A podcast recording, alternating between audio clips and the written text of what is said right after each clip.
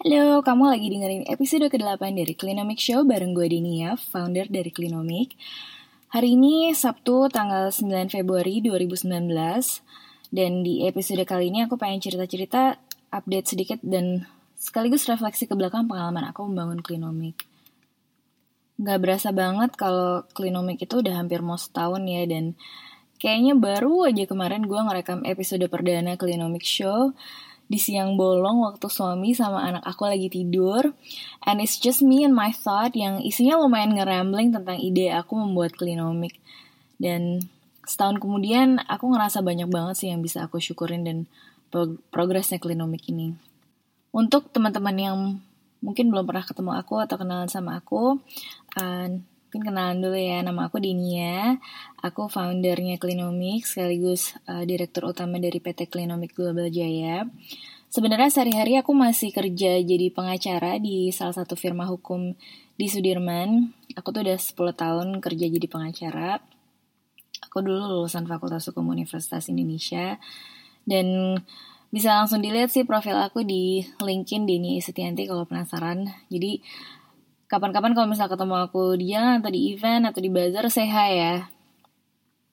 Nah, aku tuh Sebenarnya kalau mungkin teman-teman pernah dengar atau ketemu aku dengar cerita aku tentang klinomik, klinomik itu aku awal mulanya benar-benar ngerjain sendiri. It start as my little side hustle. Jadi aku aku yang jadi admin Instagramnya, aku yang foto-foto sendiri produknya, aku bikin websitenya sendiri, ngurusin websitenya sendiri, uh, terus aku yang ngebungkusin barang-barangnya, aku yang terima order dan sebagainya, jadi customer service Sampai akhirnya at some point aku dibantuin sama supir aku sama mama aku untuk uh, bungkus-bungkusin barang. Dan alhamdulillah sekarang aku udah punya tim, uh, kita berempat untuk ngerjain klinomik ini. Jadi masih small and lean team, tapi aku seneng banget karena kita tuh cukup solid dan punya komitmen tinggi ya dengan klinomik ini. Waktu aku mulai mendirikan usaha klinomik ini di bulan Maret 2018, Aku inget banget waktu itu nggak belum banyak ya online store yang membahas konsep zero waste. Tapi udah ada yang mulai dan buat aku yang aku tahu pada saat itu yang menurut aku bisa dibilang pionir adalah ada Green Mami, terus ada Warung Seribu Kebun, terus ada Pasar Semesta, terus Atip juga udah mulai tuh ngebahas tentang konsep-konsep zero waste.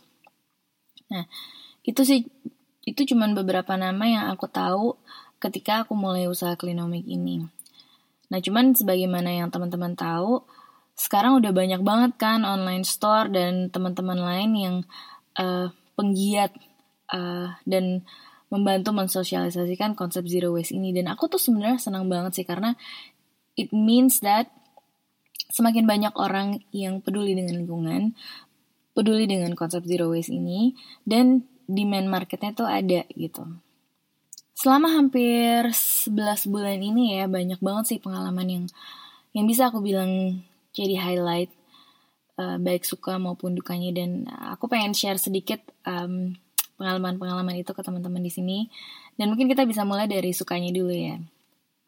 Buat aku yang paling menyenangkan adalah kalau aku punya kesempatan untuk bisa datang ke acara offline atau bazar karena aku bisa ketemu langsung sama kalian ngobrol-ngobrol langsung sama customer kami cerita-cerita tentang pengalaman uh, kalian tentang me mulai memilah sampah terus beralih ke produk-produk yang lebih ramah lingkungan dan sebagainya. Itu tuh aku senang banget dan you have no idea how much you makes me happy. Kalau misalnya tiba-tiba ada yang bilang eh aku tahu loh klinomik gitu. Eh aku juga follow Instagramnya Klinomik loh gitu.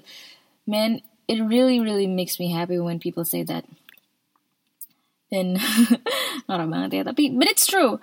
Uh, karena aku benar-benar senang banget kalau bisa ketemu orang-orang dan customer-customer kami secara langsung ya di berbagai macam kesempatan. Dan so far kita udah sempat jalan-jalan ke Malang, ke Bandung, uh, dan sempat juga ngisi beberapa acara di Jakarta. Dan dari acara-acara itu menurut aku yang paling heboh sih emang di Malang. Karena itu adalah acara offline pertama aku pertama kali diundang untuk jadi pembicara itu tuh di Malang. Deg-degan banget. Terus yang eh, baru-baru ini tuh di Pecakuca Jakarta di Pecakuca Night di Jakarta itu juga lumayan bikin deg-degan karena acaranya lumayan besar. Ada artis juga ada Eva Celia ada pembicara lain yang keren-keren dan banyak wartawan. Jadi kayak oh my god itu itu benar-benar bikin deg-degan banget tapi seru. Nah on the other hand um, hidup itu kan emang nggak melulu happy happy terus kan ya kenyataannya.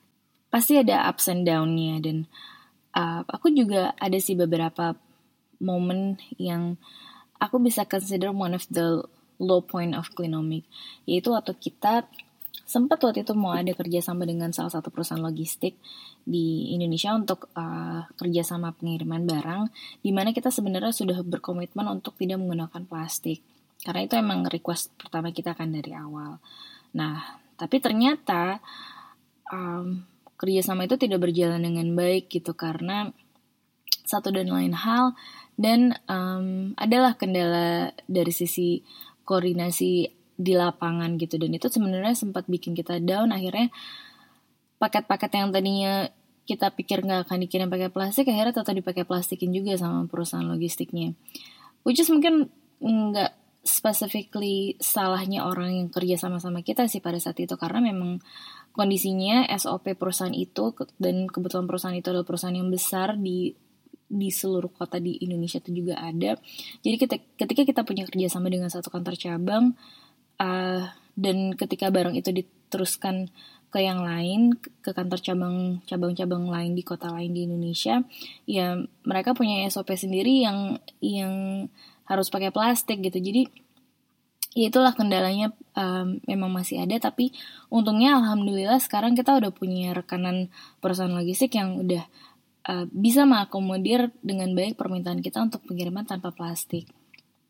Terus apa lagi ya? Oh ya, uh, kemarin aku baru posting soal sungai di Manado kan yang isinya botol plastik semua.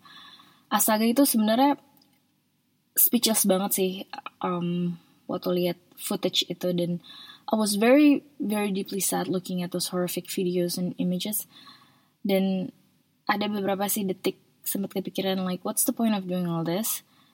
Tapi untungnya kepikiranan itu cuma beberapa detik dan habis itu semangat lagi untuk ngikutin teman-teman untuk do something and ngurangin sampah gitu. Jadi emang sih kadang-kadang kalau ngelihat video-video atau atau foto-foto uh, yang diposting orang di sosial media tentang masalah sampah itu berat hati banget ngelihatnya dan kayak harus menelan pahit kenyataan yang ada tapi ya itu kenyataan dan nggak bisa sedih terus tapi kita harus fokus dengan apa yang bisa kita lakukan kan ya so so that's one of the the low moments dalam menjalani usaha klinomik ini. Dan and on a personal level juga aku pribadi kadang-kadang juga suka ngerasa sedih kalau aku juga ngerasa terlalu sibuk sama anak-anak aku. Apalagi aku juga masih punya kerja full time dan aku masih juggling antara urusan klinomik dan pekerjaan. Uh, plus aku juga masih ngurusin keluarga dan anak-anak di rumah kan. And sometimes you just feel like we don't have enough time. Tapi ini menurut aku permasalahan standar ibu bekerja ya and um, it's an ongoing struggle and will always be an ongoing struggle. Karena ya buat aku work it's part of life and life is part of work gitu. Dan on the other hand aku percaya yang aku lakukan ini yaitu untuk anak-anakku juga ke depannya gitu. Aku pengen mereka punya kehidupan yang layak, yang baik ketika mereka sudah dewasa sampai mereka punya anak cucu juga gitu. But the good thing is, I, I love what I do and aku punya mimpi dan visi misi yang cukup jelas untuk Klinomik. And that's what's actually uh, keep motivating me to do what I do gitu. And we have so many exciting plan and lineup for this years. Tim Klinomik tuh udah beberapa bulan ini bekerja sangat keras. We work around the clock untuk mempersiapkan yang sebentar lagi akan bisa kita share dengan kalian bahwa we have a big surprise for you di tanggal 24 Februari bertepatan di Hari Sampah Nasional. Jadi save the date. Pantengin terus sosial media kita we have so many things coming up for you guys then uh, we really can't wait to share it with you um, so that's that save the date ya 24 Februari 2019 mungkin sekian dulu update hari ini Selamat berakhir pekan. Jangan lupa stay tune terus di social medianya Klinomik untuk update berikutnya. Oke, okay? bye.